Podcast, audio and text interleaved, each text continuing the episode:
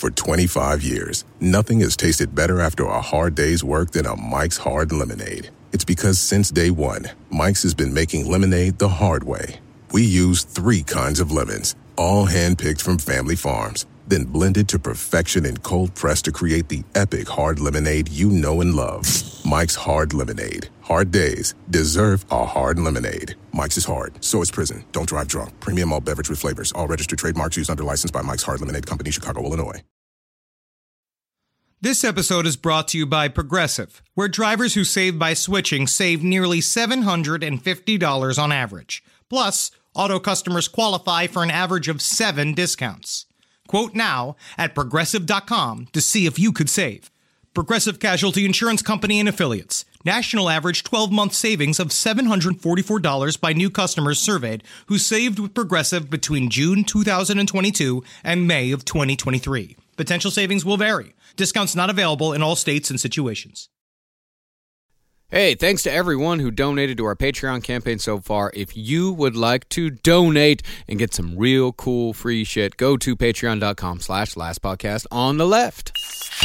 There's no place to escape to. This is the last podcast. On the left. That's when the cannibalism started. What was that? At least, are we still young or are we old? I know my dad, if he could, would walk around with a mirror taped to his shoe, walking around looking up girls' skirts and doing pranks on the back of a bus. I know that he would. All right, welcome to the last podcast on the left, everyone. I am Ben Kissel, staring at the beautiful Marcus Parks. Hey, With us, as always, Henry Zabrowski. He- Henry! Henry! Sorry, I'm just the sheriff of the Houston Police Department. Oh, I didn't hear a rich man get murdered. That's fun. That's commentary. No, poor people got killed. Don't worry about it. Go back to sleep. All right. so fast. Mm-hmm. Rod- Only, only to have the ease of mind of a sheriff of Houston. Oh, yeah, just the lack of concern. We're on to part two of Dean Corll. Oh, yeah. And this is the part where we're going to find out just how this man, along with two accomplices, killed 28 kids, mostly in the same neighborhood over a period of just three years. A hmm. berserker kill streak that lasted three years. highly organized, kept under secret, and, also, to be honest, if we're looking at prime real estate of, of victims too, of being like strong young men, and like they are going missing off the street, and uh, nobody thought to look about them because they just thought everybody was going to join the carnival like it's fucking Pinocchio, right? Um, and nobody's going to. There is no magical carnival. There is no something wicked this way comes carnival. I wish there was, because I would be there. Yeah. 28 kills in three years. Ask yourself, what are you doing to achieve your dreams? My God. Well, I hope to go to DeVry for toilet repair. For toilet repair, that's a job that never goes out of business. As a matter of fact, if my child wanted to do that, I'd be all in. Yep, toilet prepare. That's what I do. I make sure that the bolts are tight because there's nothing worse when you sit down in a toilet and the toilet seat gets all swivelly. That's a great job. Now, to this day, Houston is no stranger to crime, ranking number three on the FBI's Most Dangerous Cities in Texas report that was released just last year. But specifically, Houston has a long and storied history in the crime of murder. Mm. In 1957, Houston had the highest per capita rate murder rate in the country, earning the rapidly growing metropolis the nickname Murder City. Gotta move there. Yeah. Honey, should we move to Tulsa or Utah or Murder City? Well, which is the city that's got murder in the title of it? Because as you know, I am a murderer, and I hope to achieve higher degrees of success in my, my, my hierarchy of murder. Well, Daryl, we're going to Texas. Yeah. In 1966, before Houston had even a million people, the city had five dozen more victims of homicide than in all of England, which had a population of 54 million. Because, and mm. that's why we kicked those wussies out of this country. That's right. In 1970, the year in which Corll began his three year murder spree, Houston had dropped from number one to number three. and the highest murder rate per capita in the nation, being surpassed only by Dallas and Atlanta. Hmm. At one point, as mayor of Houston, when the numbers kind of drop, it's like when you're number one in only one thing. Right. a- any slip in whatever the category is mm-hmm. makes you very upset. That's right. As mayor of Houston, I guarantee we get the murder rates back to number one. He starts handing chainsaws out to postal workers. You get a chainsaw. You get a chainsaw. In his 1971 book, Houston, the Once and Future City, author George Fuermann recorded a popular limerick that was going around the city at the time. In Houston, we feel no aversion when others are casting aspersion. We never mind much the murders and such. We take them as a weekend diversion. So, what did it take to make Texans do poetry? Murder. it just took mass murder, and they're like, I think we're going to get into poetry. I'm oh, also no. very upset that New York doesn't have a limerick that we all know about it. So, you're asking, why was murder so prevalent in Houston? There's a myriad of reasons. One, the town still very much had a frontier spirit about it, with all of the violence that comes along with such a spirit. But it still was a modern city in modern times. right. Can you have a frontier spirit if there's a supermarket right down the street? Were barbers still surgeons? Right. Were they still just, if you had a cut with a guy splash moonshine on it, and be like, get out of here, faggot. yeah. I feel like they just use that as, as I'm an a boy. excuse. I'm a boy. I have lymphoma. Just dumping bourbon all over his head. I went to the doctor with lymphoma, and he just gave me a bowl cut. Well, yeah, I mean, it wasn't that far removed. Uh, I mean, you still had cowboys and Indians. You still had guys riding on horses up until the 1910s. You guys have played Red Dead Redemption. You know how that goes. Ex- yes, I remember that when Houston turns into zombies. 1865, the, the year was Red Dead Redemption was set in. No. This is 1970, blah, blah, blah. they had a Kmart. They had they had red light spe- or blue light specials to go to. Well, of course, not just did it have the frontier spirit, it also had a ridiculously high gun ownership rate. In fact, the vast majority of deaths in Houston were by gun, or not deaths, murders. The vast majority of murders in Houston Also, were the, by gun. The city was exploding. Uh, the, the book, uh, "The Man with the Candy," really illustrates this beautifully at the beginning. It's really awesome. But he was talking about how the this there was all of this not only oil money, but every sort of industry in the world was moving there. There was Yeah. gigantic. The, with the Astrodome was built. All of those huge. They called it the eighth wonder of the world. All Mm-hmm. these crazy construction projects happening. And so at one point there, like, happened what happened in New York City, there was a gigantic influx of money in there, which of course Mm-hmm. immediately sets off the statuses of everybody. That makes the poor extra extra poor and the rich extra extra rich. Shades of H. H. Holmes as well, right? Somewhat. Uh, and this sort of thing is still happening in Texas to this day. It's happening in Midland, Odessa right now. Midland, Odessa is in the middle of a big oil boom. Guess what the most dangerous city in Texas is right now? Odessa. Oh. Uh, This happens over and over again. This is uh, this is definitely a pattern uh, in the state of Texas. Well, I'm just so happy. This is the episode where I found the name for my firstborn daughter, Odessa. Odessa Kissel, come over here. I can just imagine your hunched back, 270 pound daughter. What is it, Dad? Oh, you're beautiful to me, Odessa. Why don't you go run around nude in the street, see if you can find a husband? Okay. Mr. Kissel, we've returned your, gr- your daughter. Your daughter. Well, really, uh, you know, really the biggest problem in Houston was their grossly understaffed police force. In 1970, cops in Houston numbered 2,200 in a city of 1.3 million, hmm. half the absolute minimum required to police such a population. And in addition to being understaffed, the force was also underpaid, with many cops having to take outside jobs to make ends meet. But the hmm. biggest injustice is that this was a problem that had a very easy, very simple solution. Federal funds to beef up the force were readily available, but Police Chief Herman Short, high on that frontier spirit, refused any and all assistance, calling any federal assistance whatsoever a quote unquote handout. A true American. I like this guy. So it must be interesting if you're if you are on the police force one morning, but then at night uh, you're the garbage man. Yeah. So like someone would be like, "I need some help, officer. I've been robbed." He's like, yeah, "I'm here to pick up trash. Get back to me in eight I, uh, hours when I'm on my cop shift." Sorry, I'm on no sleep whatsoever. I left a badge on. This badge is useless while I'm a garbage man. Just these garbage lifting hands are the only thing I can use. But I still carry my gun. Oh, isn't that something? I shoot the tires. And and you know, not surprisingly, Herman Short, the police chief who you know refused all these federal funds, he resigned pretty shortly after Dean Corll's body count broke the previous record of 25 that was set a couple years earlier hmm. by murderer of migrants Juan Corona, who we're definitely going to cover. Hmm. Again, accept what you're best at. Be like, I'm the number one sheriff at letting 29 young, strong men get murdered in my city. Yeah. Something. No, because of that staff problem, the workload that officers faced was so stacked that a lot of them just threw up their hands and gave up, which is a very human reaction. You're faced with this overwhelming workload. You don't know where to start. It just keeps coming in.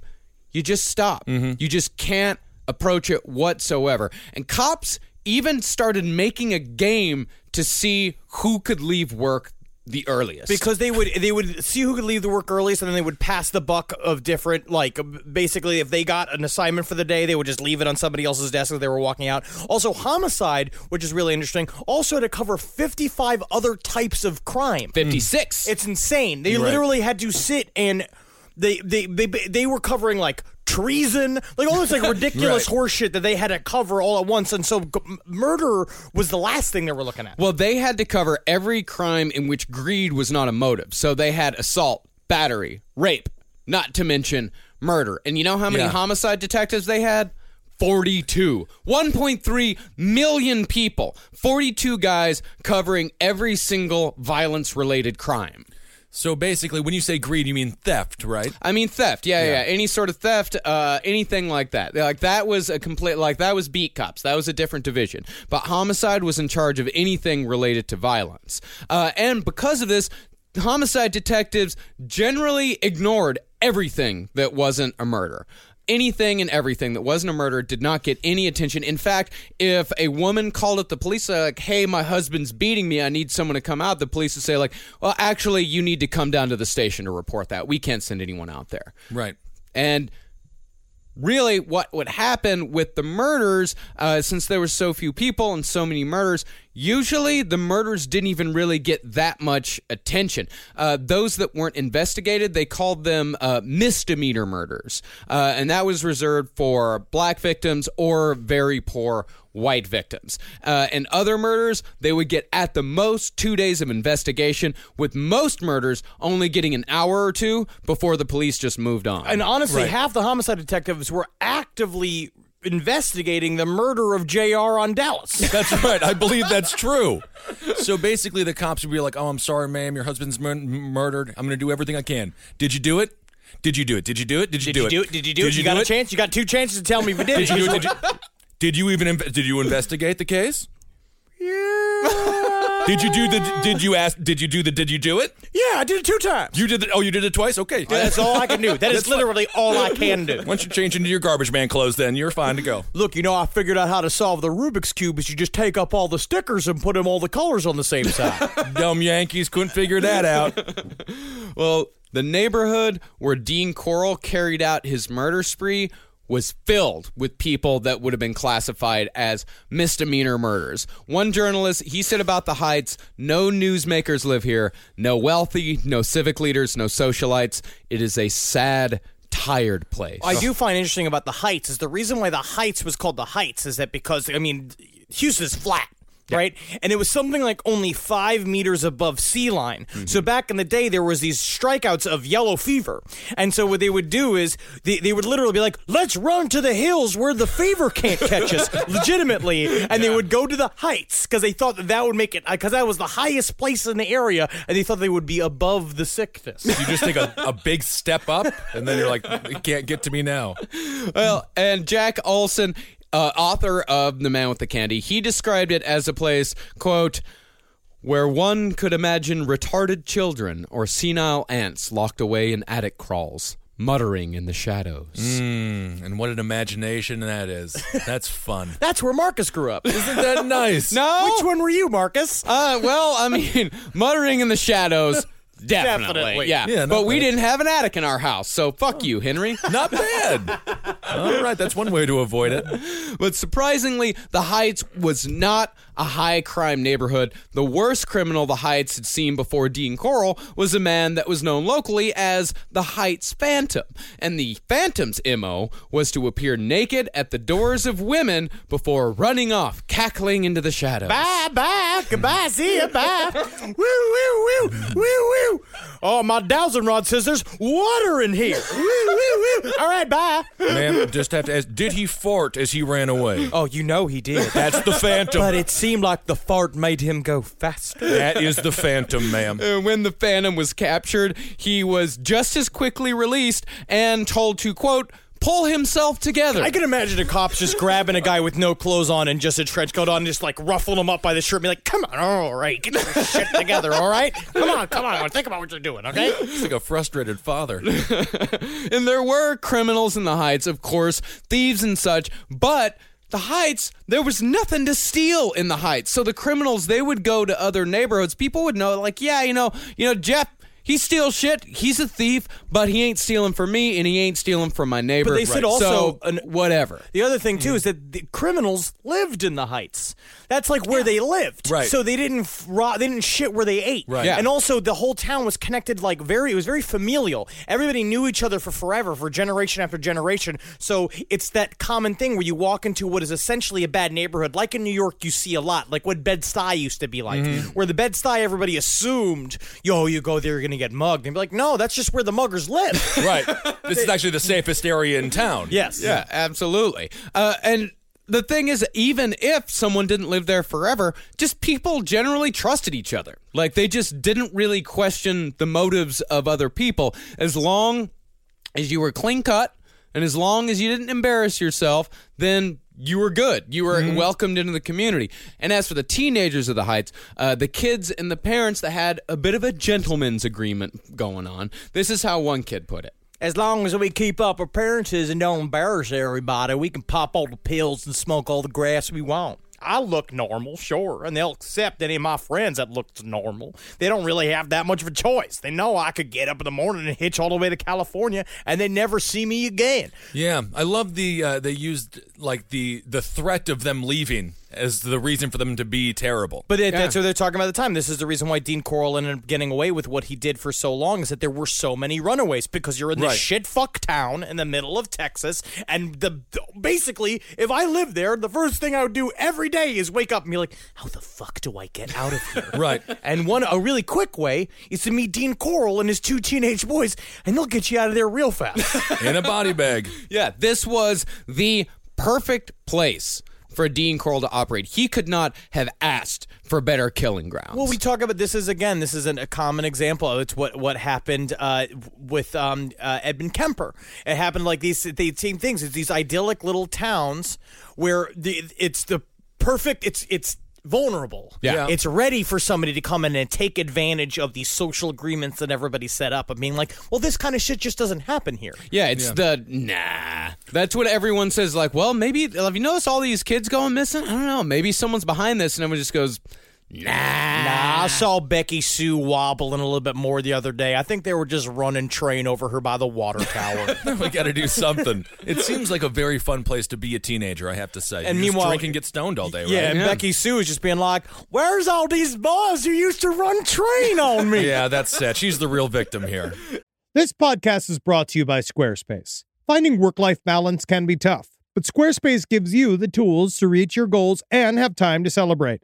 Squarespace is the all in one website platform for entrepreneurs to stand out and succeed online. With the new guided design system, Squarespace Blueprint, you can select from curated layout and styling options to create a personalized website optimized for every device. Get your website discovered fast with integrated, optimized SEO tools. Plus, make checkout easy for customers with easy to use payment tools. And with Squarespace AI, you can explain what your site is about, choose your tone, enter what you need, and get auto generated text. And that helps you save time. I know I'm sitting on about two literal wheelbarrows filled with horse pics. Now, part of the issue has been is a lot of these pictures are getting stopped at customs because some of them do depict various world leaders in horse-like circumstances that seems to be pinging a lot of these custom agents accounts. Now, so what I've done to do is like so while I'm trying to work on hand smuggling these horse picks over various country borders. I then also have time because Squarespace is doing all the other ad work for me to go and work on my killdozer at home. So thank you, Squarespace, for allowing me to diversify in the best way possible for this country. Head to squarespace.com for a free trial when you're ready to launch. Go to squarespace.com slash left to save 10% off your first purchase of a website or domain. This show is sponsored by BetterHelp. It says here I have to talk about something I need to get off my chest, and uh, I guess I can share it here. I, I eat mayonnaise for fun. It's a hobby of mine, and it's an addiction. And it's a daily weight on my life. How much I need whipped egg whites and oil crammed into my veins as soon as I wake up. And a lot of people carry around a lot of different stressors, big and small. Some people are presidents, some people are soldiers, some people have to eat mayonnaise, especially with hard boiled eggs, which is what I eat for lunch. But I guess I should share that in therapy because therapy is a safe place to get things off your chest and to figure out how to work through whatever's weighing you down. And what I do is I just add eggs if I have mayonnaise left over. I just continue to add the eggs but if you're thinking of starting therapy, give BetterHelp a try. I hope they can help me.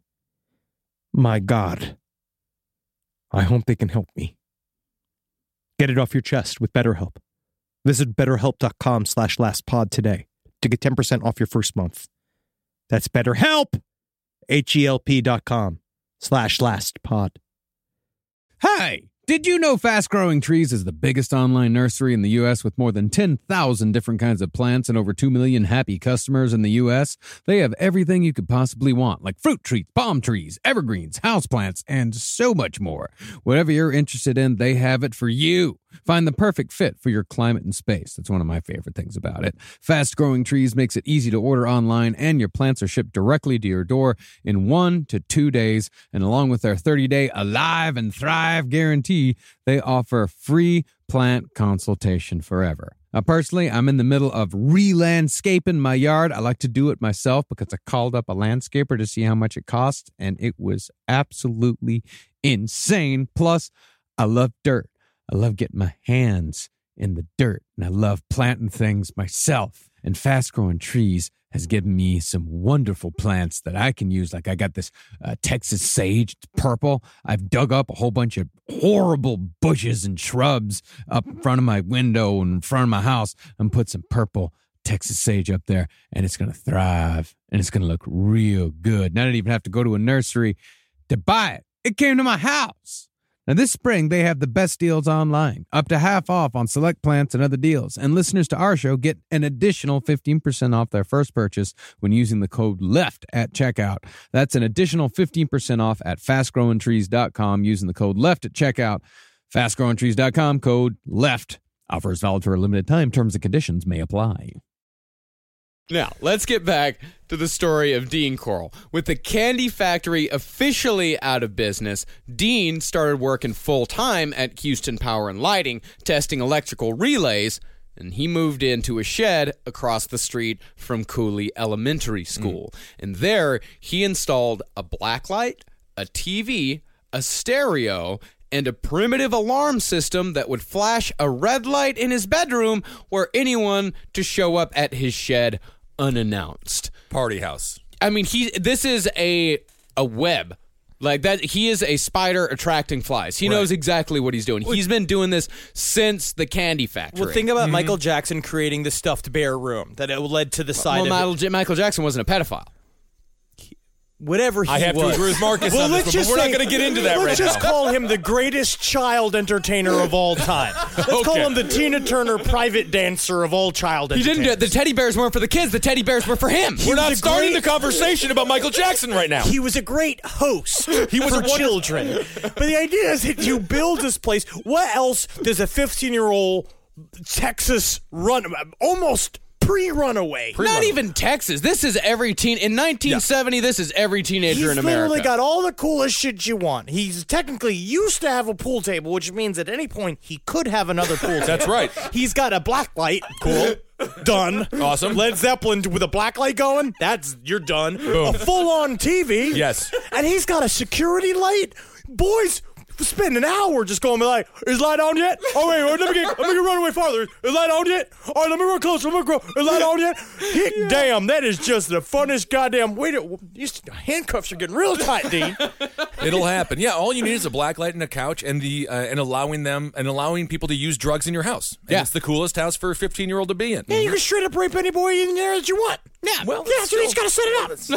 yeah, you put it in, there, put some chips. I don't know. Well, really, I mean, most of the boys who regularly hung out at Dean's place, they had fond-ish memories of the time that they spent there. They said that he was kind of weird. Uh, a lot of the kids noticed that he got a little giddy around the teenage boys, uh, but for the most part, uh, they said that uh, they thought Dean was just a quote-unquote good dude. Well, another thing Mm-hmm. they said about him were that he was completely and totally anonymous and seemed like a shadow. Yeah. That was the other way they sort of put it. We'll go with that more when the trio was all together. But he was also like a nobody. Mm-hmm. They were like you they went to his house and partied all the time. And they would go and they would like do whatever, but Dean was just kind of a puppeteer or like around them, like kind of being like, "Oh, here's a toy and here's some weed and here's Am some I, booze." But didn't we all have a house like this that we used to go to in our in our teens? I mean, I Yeah. know for a fact there was a house that was owned by a 27 year old who I believe was still a freshman in college, and we would go over there and, and do everything we ever wanted to do. And now that Yeah. I think about it, he was relatively creepy. Yeah, we had a ton of people. Like we had so many older dudes that were in their early to mid 20s, some of them in their late 20s, early 30s, just buy beer for all the kids. Right, and they would right. hang out with all the kids and the kids at the time. You're like, "Oh, yeah, he's cool." But every once in a while, when you're hanging around Tom, and it's like fucking maybe like two or three in the morning, he's Right. just like, you know, Marcus, you're one of the good ones. You know Yeah. that? No, know, they, they, matter they fucked the teenage girls. Like they, Ah, those yeah. were the guys Yeah. that were fucking like the 16, 17 year old girls that we. It was a love hate relationship Mm-hmm. because they'd buy us beer, but then they'd also take all of the the girls, and there was not that many girls. It was uh, there were twelve kids in the class. There were five girls. So they're rapists, essentially. The 30 year olds having sex with 16 year olds. I never realized how creepy Matthew McConaughey's character was in uh, Dazed and Confused until right now.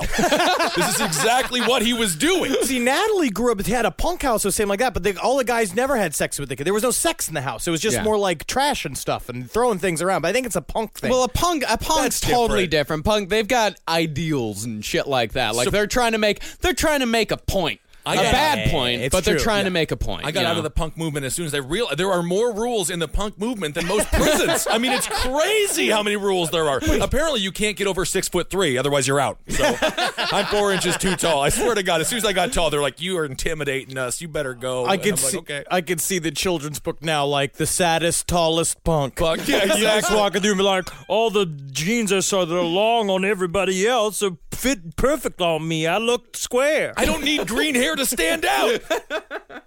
No, as far as we know, Dean didn't kill any kids during these two years. From 1968 to 1970, when kids were kind of coming in and out and hanging out at his house with the cool black light and the alarm. Uh, nor did his parties get as rowdy as they would down the line when his crew was complete. What we do know is that this is when Dean would pick up his first accomplice, David Brooks now, he is a weird looking kid. super weird and he's also the one that we know the least about Hmm. because he's the one he's still alive he's still in prison But he will not talk to anybody. will not talk and even his confessions were kind of curt Hmm. like he only confessed to so much but yeah Da- wayne henley will talk to anybody Oh, he's a he is a, a bit of a hooer for Yeah. the camera, and I would also say Wayne Henley kind of coerced. Uh, Kind of coerced David Brooks into confessing with him. Mm-hmm. Wayne Henley kind of pulled them all in. Again, this is a part of the reason why, like, I just feel like if you're going to be killing a bunch of boys, a lot of times you're going to have a couple of boy henchmen. And I think that John Wayne Gacy probably also had a couple of Mm. boy henchmen, but they were wise enough slash stupid enough to not tell anybody. Is it uh, what is it if you don't speak as opposed to speaking? What's more egotistical? You know, like what's worse? What claiming the crime, saying, "Oh, I did it." Or That's like a terrorist. Or just refusing to talk about it, though. It's either- then your then the victim's families get no closure or Well, anything because like that. refusing to talk about it makes you a good criminal and a bad person. Talking about the crimes and owning them technically makes you a showboat, but it, in some queer way, you can change it for yourself that you're giving people validation and Right. closure. Well, I've got some theories about David Brooks that we're probably going to get into on uh, on the next episode. As far as uh, your question goes, there, Ben, but we still we need to get a little bit more information about the guy before we it. really get into it. Now, Brooks was, of course, from a broken home and had known Dean from the time that David was ten years old, back when Dean was just the nice man with the candy across the street from his school.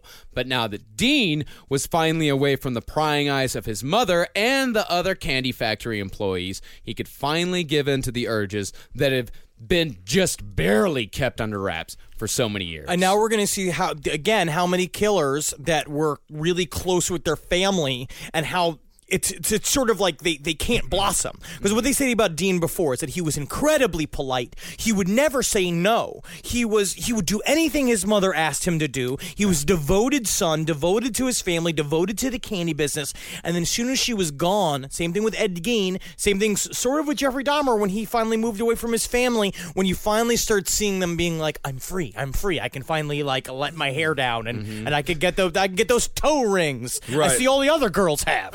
here. I do want to clarify: there is never a nice guy who works in the chocolate factory across from the school. It's Not- never, never once. a nice guy. Never, trust once. him. Never do it. No, no, do not. Uh, Any parent, again, do not trust the man who sells candy ever. They are they are killers. They are, they are some rapists. If you are a mayor of a small town and there is a candy factory across from a school, Shut it down. Shut it down. shut one of them down. But first of all, just but get all the candy. Yeah, yeah, yeah. And keep it in yourself and sit on it like you're Willy Wonka. That's right.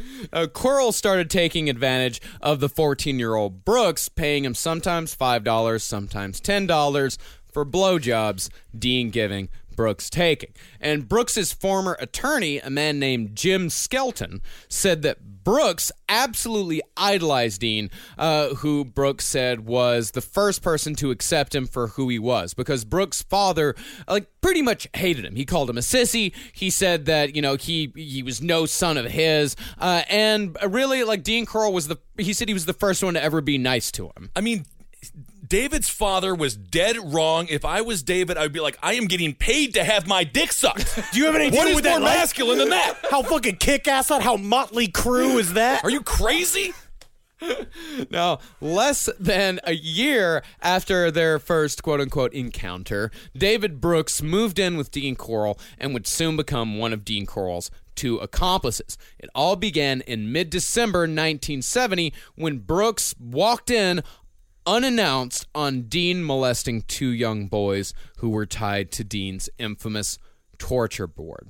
While we don't know if the torture board cops eventually found was the original, the final design was seven. The final design was a seven by three foot inch slab of thick, unpainted plywood hmm. with holes drilled into each of the four corners. Handcuffs were used for the wrists, while the ankles were bound with nylon rope. The boys would be sexually assaulted and tortured for hours, sometimes days, until they were finally put out of their misery by either strangulation or a simple shot to the head with a pistol. My name's Dan Trathers, and I have made several of these boards with the handcuffs at the top and the nylon cords at the bottom, and they were never meant ever once to be used as a torture rack in any way, shape, or form. It was be used. It was supposed to be used to simulate riding a sled in your imagination.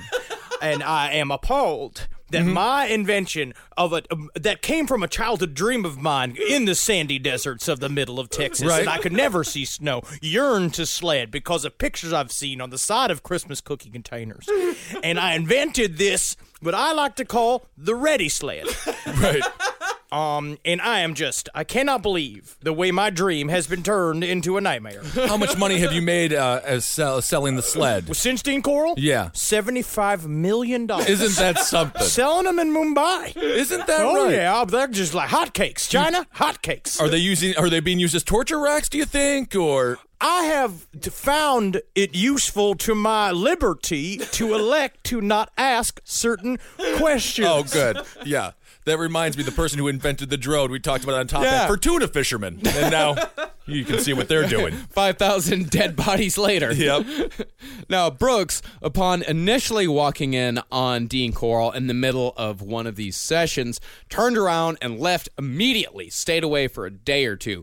But having no place else to go, Brooks returned to the house where Dean explained to him that he was just a part of a child pornography ring. Oh. And that he had been paid to produce child pornography. Oh, it's a job. Oh, Yeah. I'm so sorry I judged you. And then after that, he just shipped him off to California. Yeah, and they were going to the the child pornography ranch in the sky where they could run and uh-huh. play. But at some point, we don't really know why, but at some point, Corll just fessed up and told Brooks that actually, no, he wasn't a part of a child pornography ring. He was actually just a murderer. Just a plain old murderer. It's just, but, but you how know, nefarious is are your actions if the excuse is it's just part of a child pedophile ring? Like, in, that's that's the cover up lie. Well, he started with it, but it's how you it's how you grade it out. He started by telling him he was a human trafficker. Yeah. and that he was hmm. selling these guys in from other countries, and he was helping them emigrate. Like that was one story. Then it turned into child pornography. Then it turned into being like, well, you know, I I am not as regal as all I've said before. Uh-huh. But now, the, but what's really interesting with with Brooks is that. By now, it's just he's just in too far. Right. now, it's like what he can do then is sort of being like it's a, he can relax his cover story and be like, okay, no, I can do this because now he can see he's ready to flip, and he can use him to be his accomplice. Yeah, and Corll's hold over Brooks, it this his hold had to have been so powerful because the next time that Corll struck was on December 13th, 1970, and Brooks was right there alongside to help him. Well, and the same thing as we said about Charles Manson, and I'll say this too about Dean Corll. I don't believe that anybody is a perfect puppeteer. I don't think anybody's a puppet master. I don't think anybody is that in, like i inscrutable of a Svengali, right? Mm-hmm. I think a lot of times these people are already fifty percent of the way there. They already have the Right. impulses, and you, and you, as a person who's been watching kids and profiling kids and grooming kids to be your victims for fucking twenty years, now look at someone being like, "I see the mirror image of myself. I know that if I talk with this guy, we can we can hook up." It's kind of like meeting somebody that you're in a band with or in a sketch comedy group with, where you meet someone and be like, "We You're click." equating getting murder fist together that you guys did in theater school and college with Dean Corll collecting boys to then murder other It's all boys. collaboration. I see. Okay, which is a bit of a one does sketch comedy and sort of makes people laugh, but you click. but you click. Right. No. But, yeah. Now, in addition to the emotional hold that Corll had over Brooks, there was a financial aspect of the relationship as well. Corll told Brooks that he would give him $200 for every boy that he could lure back to their apartment, and Brooks took to the idea almost immediately. Mm-hmm. And besides just the money, Brooks was also rewarded with the 1968 green Corvette on his 16th birthday, ensuring his loyalty for years to come. Right. And also, I mean, when you mention David Brooks, he's in too deep. It's similar to what people theorize about like Bohemian Grove and places like that. Once you see people make, you know, do atrocities to uh, another person or, you know, skull and bones, then you're now implicated in it as well. So Yeah. what are you supposed to do? You're an accessory to the crime. Oh, but that's what he that's what he did with Wayne Henley. Wayne Henley talks about that after. We'll talk about that. But he's basically said like Dean Corll is like, well, you're already accomplice to murder. So Right. well, as soon as I confess that the guys that you've been showing up with, I've been murdering, you're already done. You're already in. So you might as well right. get your jollies with it. And you also know if you play along, you probably won't end up on the torture rack. Yeah. That's as long very as you're true. looking at the torture rack, you're not going to end up Yeah. on the Yeah. torture rack. And Always that's be just looking. probably. Yeah. That that's not guaranteed. That's just probably. And again, these Houston cops are just like, "Did you do it?" And if David Brooks would go in and be like, "Hey, I have to report a crime," they'd be like, "Did you do it?" He'd be like, "Yes," and then they just arrest him. Oh yeah, and he's stop done. He's there. already done. Yeah, it's Yeah. all locked in. So the first murders that we know that Brooks participated in was that of James Glass and Danny Yates. Glass had been to Dean's house before hanging out and was actually a friend of David Brooks. So it wasn't any big deal to him. You know, Brooks pulled up, he was like, "Hey, we're hanging out at Dean's. You want to come?" And the two kids were like, "Yeah, let's go." And James and Danny would also be the first boys that Brooks would help bury in Corll's infamous boat shed. Dean had rented a dirt floor storage facility just a few months before this double murder, and this storage facility was conveniently located less than a mile from where Dean worked. And this also again shows the the the impenetrable like lack of interest of someone who's getting paid four dollars an hour to work at the storage shed facility while Dean Corll's Yeah. coming in and out covered in sweat with shovels being like just making the storage shed deeper just gotta make it deeper you know sometimes you're just like oh I'm looking at this shed and it could be a fuck ton more deeper you know what I'm saying you know More he's shed. just the guy is just flipping a magazine not hearing anything Yeah, he just flips a quarter on the way out and tells the guy to keep the change, and the guy's like, "This technically is change." Yeah. yeah. and it also kind of this is a, a a- weird thing about Dean Corll is that it was less than a mile from where he worked, so he could dispose of bodies on his way to work. He could just uh, put one of the bodies in his van, take it out there, take care of a little an, a quick errand before going and testing relays for eight hours. So I got I got to wake up 28 minutes early for work tomorrow. Got to dispose the body before I go in. Am I talking out loud? oh, David. Oh, I gotta come clean to you. Oh. Ah, Jules. Oh, Jules. Make a wife smile today. The road to getting engaged can be long and full of memories and pitfalls and landmines. Or it could be short and thrilling, like a roller coaster on the way to the police department. But the road to finding the perfect engagement ring is a straightforward path every time. All you've got to do is head over to BlueNile.com and they're going to ship them rocks straight to your wife's new fingers. On BlueNile.com, you can create a bigger, more brilliant piece than you can imagine at a price you won't find at a traditional jeweler. Blue Nile is the original online jeweler since 1999. That's present time to me. Their diamond price guarantee means that in most cases they can meet or beat a competitor's price on a comparable diamond. I know when I got my wife a beautiful Blue Nile necklace, the first thing she did was, What did you do? But afterwards, she was so happy to have it and she loved it and she wore it when we went on vacation. And Maron, did everybody come around being like, Where'd you get that piece, you beautiful woman? And I was like, Stop talking to my wife. She's spoken for. You can see it with the Blue Nile bling she's got on her. Right now, get $50 off your purchase of $500 or more with code LASTPODCAST at BlueNile.com. That's $50 off with code LASTPODCAST at BlueNile.com. BlueNile.com. How many platforms do I work on? So many platforms. Can you believe it? Google Docs. Work on that. Very complicated. Lots of different things going out. Clickety clack, right? Slack. Saying things to my employees. All my, all my, my main dolgers walking around here. Make sure it changes cluck to the word I meant for it to say to everyone. But I try to say not curse words on Slack. What am I supposed to do about it? But Grammarly doesn't fix curse words, does it? Because Grammarly's too good for it. It's too classy. It's Grammarly is an AI writing partner that helps you get work done faster with high quality writing. Because better writing means a stronger impact. The pen is mightier than the sword, except when the sword is in the room.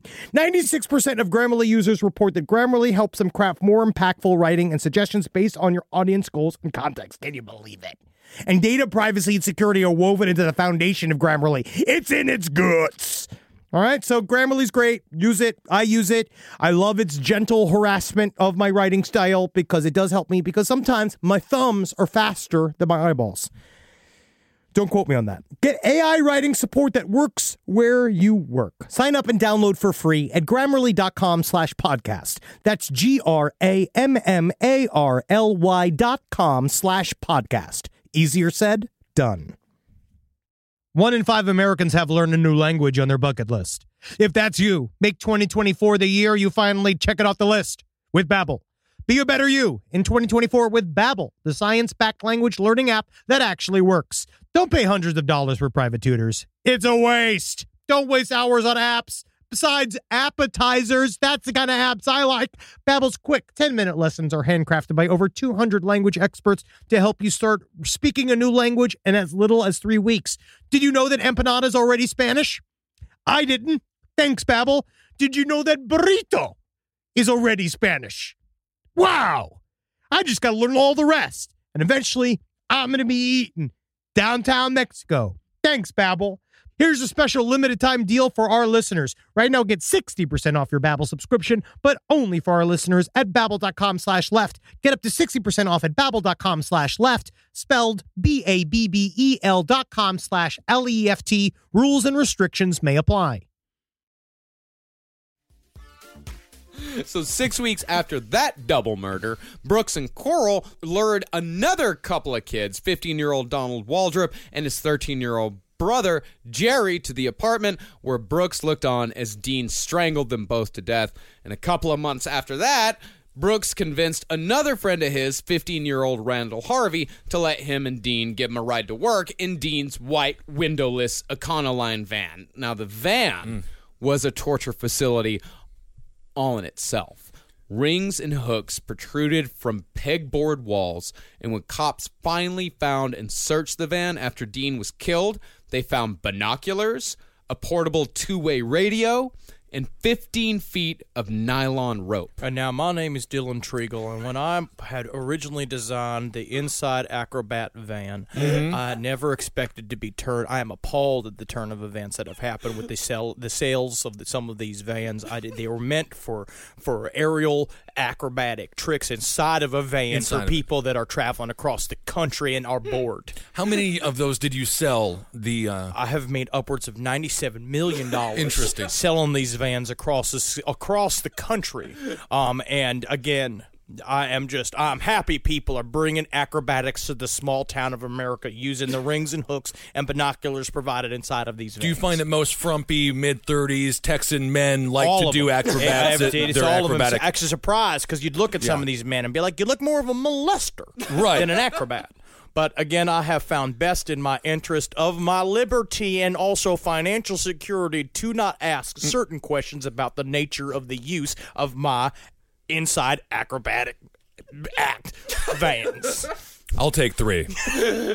Now, after this boy Randall was secured in the van, the two took him back to the apartment where Dean raped him, tortured him, and shot him in the head. After which Corll and Brooks took the body to the dirt floor storage shed and buried him. Now, it's important to note hmm. at this point that Brooks maintains to this day that he did not actively participate in a single murder. He says that his only roles in the murders was the capture or luring of the boys and in the disposal of the bodies. Isn't that the most important thing? He brought the product, Yeah, it's the hardest shit. right? Yeah. So I feel like he is. He's, He's more the guilty. dealer. right?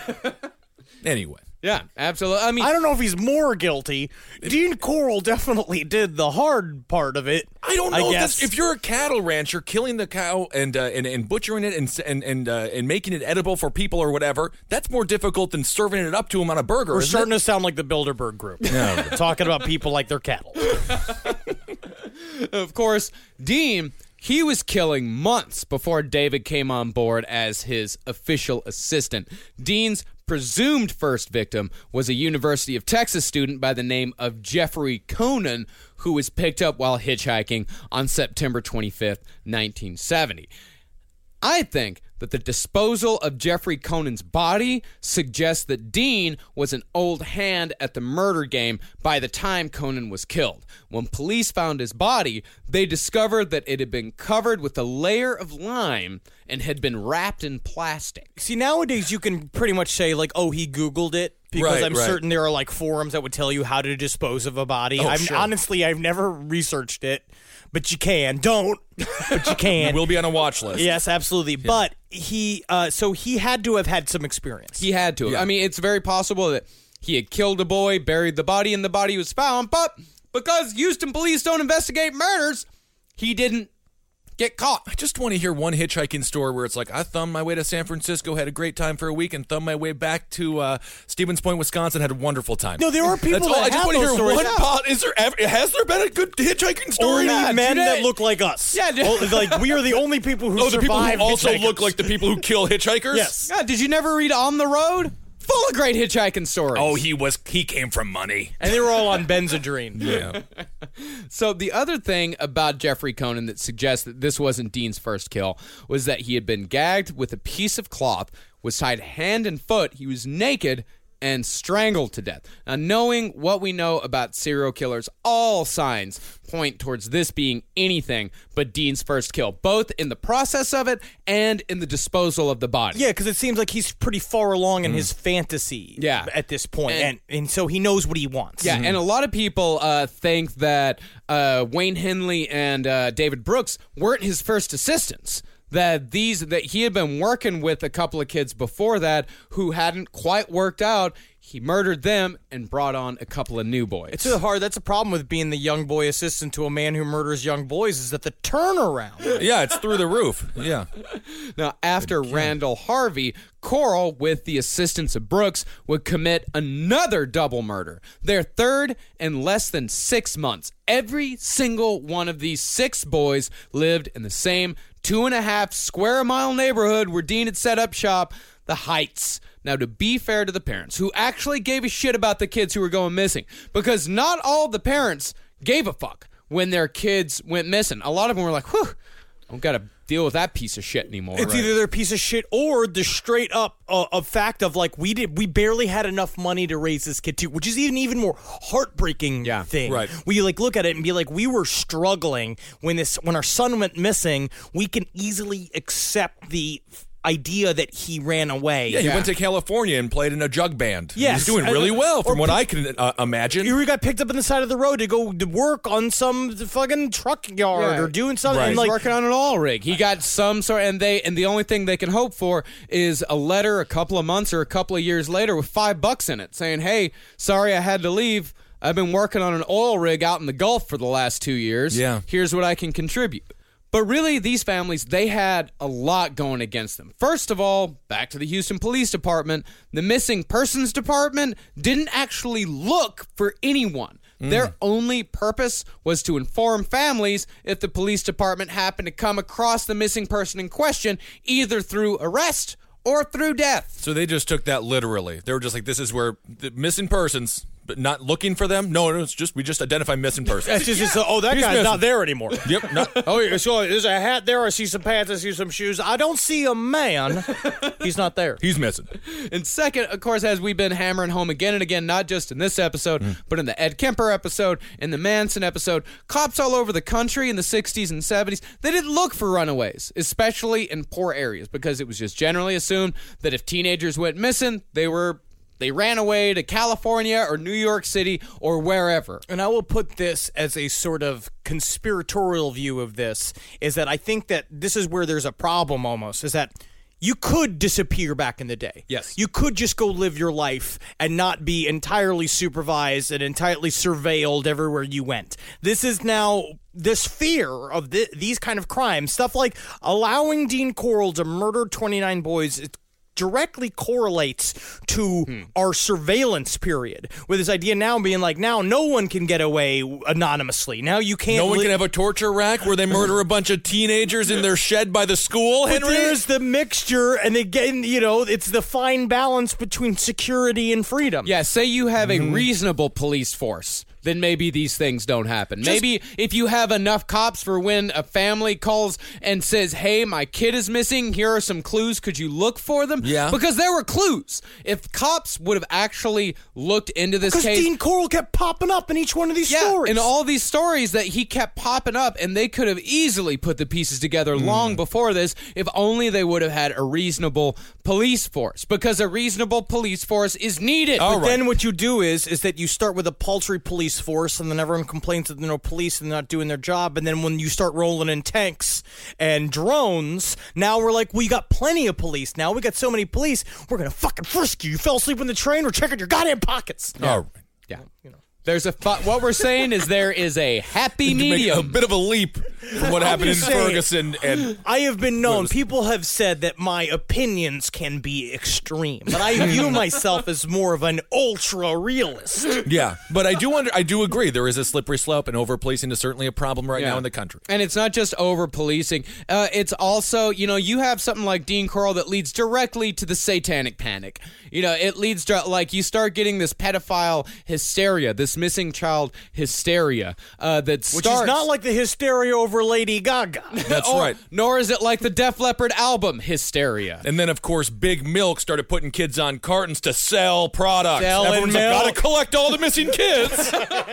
Playing with them like Pokemon. Well, another reason why these parents can't really be blamed is that while the Heights was small, it wasn't that small. I'm not exactly sure of the population numbers of the Heights in 1970, but currently uh, the Heights sits at about 15,000 people. Uh, and these parents, they didn't necessarily talk to each other. And there, of course, back then, there wasn't any internet to spread the word. Right, right, right. And I'm gonna do the. I'm doing the quick math as to how many. How is how what percentage is 30 people out of 15,000? Let's do quick math with Henry Zebrowski. He's got his calculator out, I mean, it's a it's a 0.00 cer- percent. And he doesn't know how to use. I don't know cal- how to do it. He literally, I don't even know if we're going to keep this portion in. I do want to clarify Henry does not know how to do quick math even on a calculator. Yeah. Okay. I mean, I don't either. Wow. Stunningly stupid, Henry Zebrowski. Do You? What's that? Do you know how to find a percentage? I also didn't stop the show to do it. So I will say, yes, I do, and I will not be proven wrong because I will not attempt to do it. Let me just try this. All right, it's Yeah, 30 okay, divided by 15,000. Right, that's how you'd figure that out. Point zero zero two. All right, cool. Yeah, yeah, you're I- right. I just wanted yeah, to see. A point oh- all this, Yeah. none of this. You have to just hit a button. Oh, it's staying in. Good Lord. All right. Now, the fourth reason, as we said earlier, there were no newsmakers in the Heights. Kids who went missing, they didn't show up on the 10 o'clock news, they didn't show up on the front page of the paper. These kids were just gone. And of course, Dean Corll knew this. But the first kids who actually got some notice came next. Victims, uh, I think they're 9 and 10.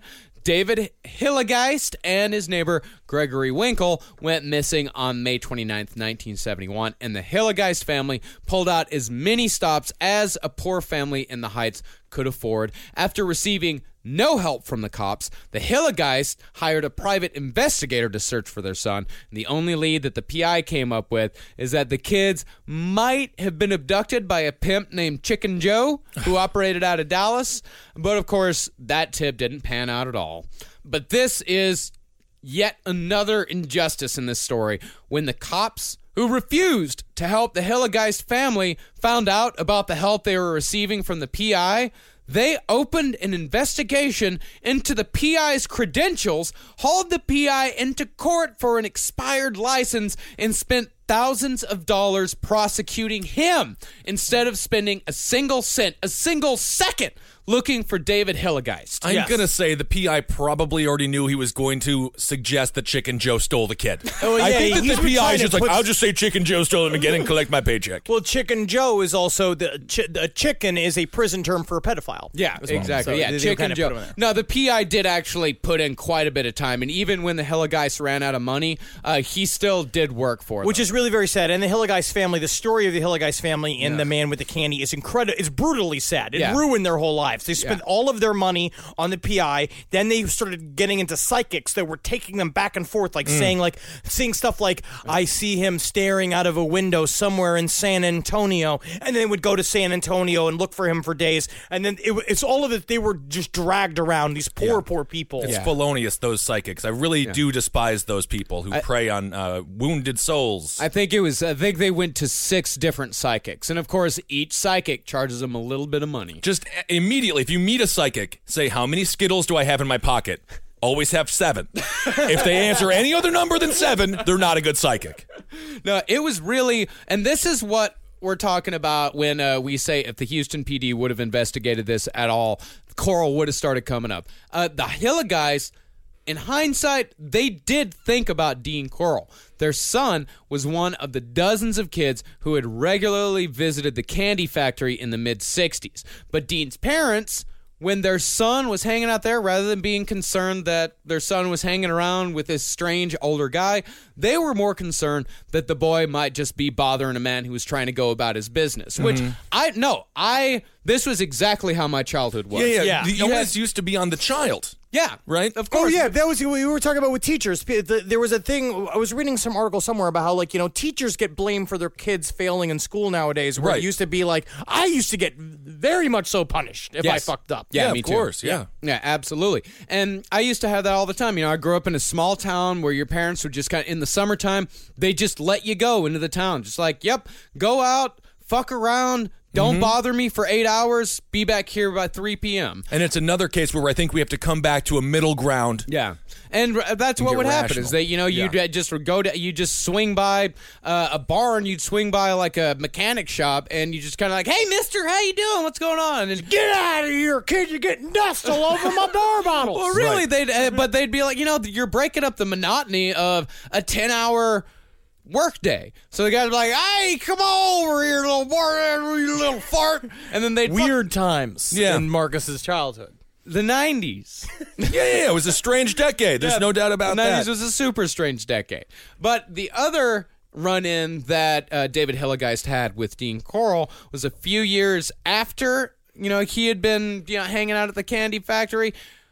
She found him again playing pool there. And she told Dean, listen, I would appreciate it if you didn't let my son hang around here anymore. But Dean, he alleviated, her fears by saying, like, hey, your neighbor, Jerry Winkle, she works here part time.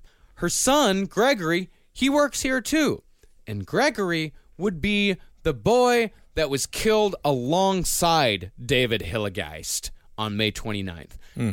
And he would also be the first of two former Candy Factory employees to die at the hands of Dean Corll. And in a desperate attempt to find their son, the Hillegeist family canvassed Houston with posters bearing David's name and picture. The whole neighborhood pitched in, but none more than one of David Hillegeist's oldest friends, Elmer Wayne Henley Jr. And while Wayne Henley at the time had no idea who killed his friend, within six months of that disappearance, Wayne Henley would become Dean Corll's second accomplice in 18 more murders over the course of less than a year. Hmm. Technically, Dean Corll is a job creator. I guess so. I guess so. It's so. just interns. My You know, we have an intern. Travis would kill for us. He would not kill for us, and nor will we request him to. Good God. Uh, is that the episode for today? That's it for today. Wow, The what a ep- story. Next episode, we're gonna come back with uh, with Wayne Henley, uh, and we're gonna get to where it really ramps up. Oh yeah! Oh, my goodness. And it's a, and I'd like, uh, and we're gonna do some uh, talking about what it really means to be a sexual sadist and where that shit comes from. That horrible, horrible shit that makes you a monster that should be buried in a concrete square twenty feet Mm-hmm. underground. If you are, uh, uh, if you do work in law enforcement, uh, if you do work in law enforcement, go knock on the shed's door if it's by a school. If you see just a see shed what's by a going school, on, just- just knock on it. See if it's the janitor's house. Go to a candy shop. Honestly, Sniff if, If around. you see around, smash a couple of things with a baton and just be like, just checking up, just wanting to see, just want to make sure nothing bad's going on here. Like you got nothing going on in the lanes. You just go Right. digging through your hands through the play lanes and then take a handful and eat them in front of them, being like, I can come back anytime I want. Come back, start scale, scare Right. candy people. Yeah, Everybody. I know Even what if you're doing. not a police officer. That's it. If you see a candy shop, go in there and be like, I know what you did. That's who we should be stopping and frisking. Candy shop Candy owners. Candy shop owners. Yeah. I agree. All right, good. Well, I think we're solving problems here. Very nice.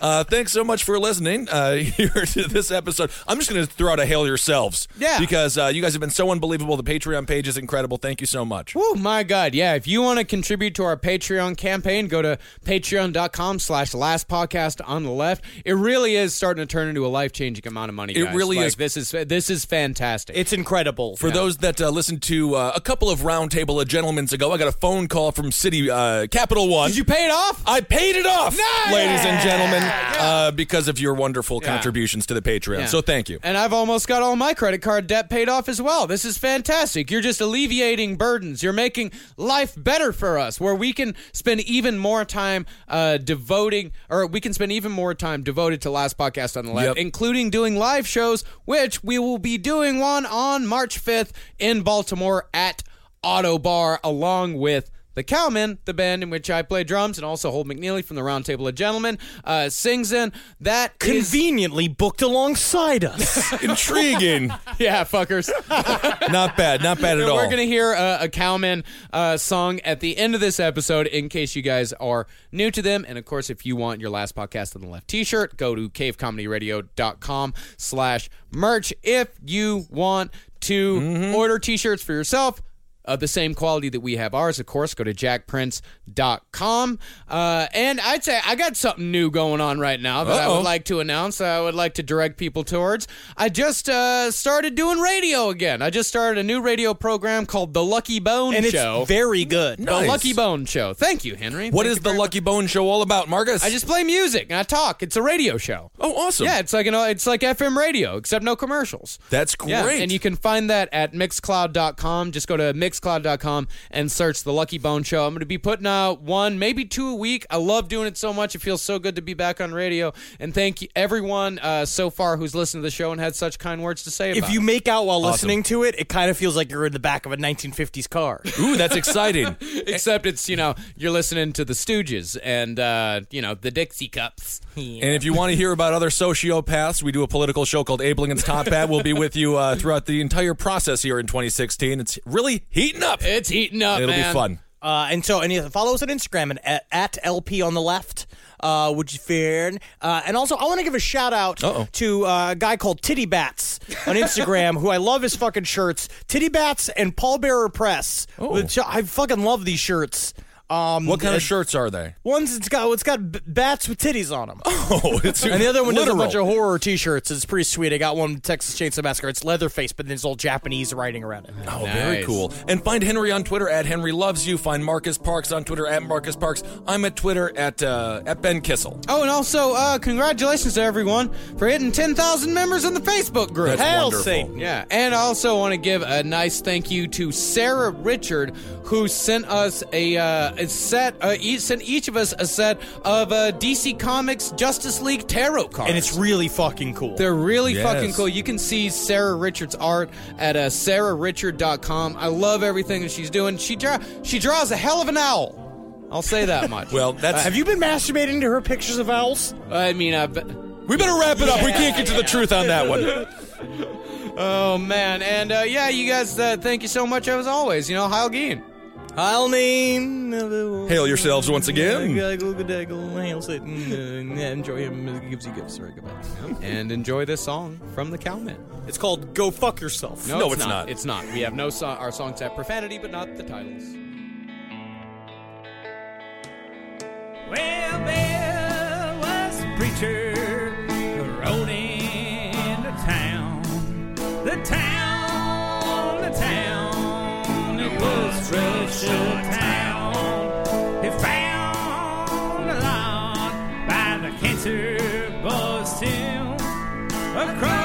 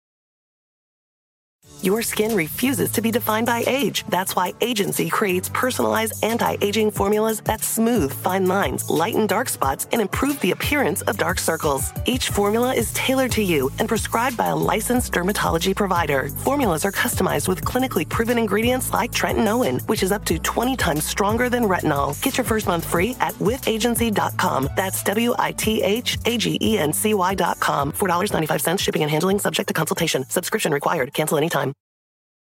Whether you're making the same breakfast that you have every day or baking a cake for an extra special day, eggs are a staple in our diets. Eggland's best eggs are nutritionally superior to ordinary eggs, containing more vitamins and 25% less saturated fat.